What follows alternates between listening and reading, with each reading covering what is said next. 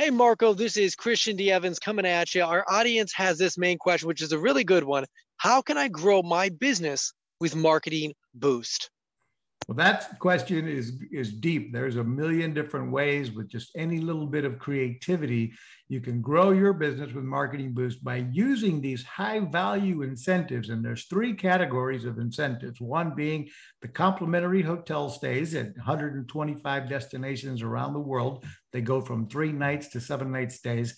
We have the restaurant savings vouchers and we have hotel savings cards. And they work kind of like a uh, gift card, but they don't pay for the entire hotel stay. They'll discount between 10 and 50% off. So now you, as a member, can use these incentives to stand out from the crowd by making your offer, your call to action, whatever that is, more exciting.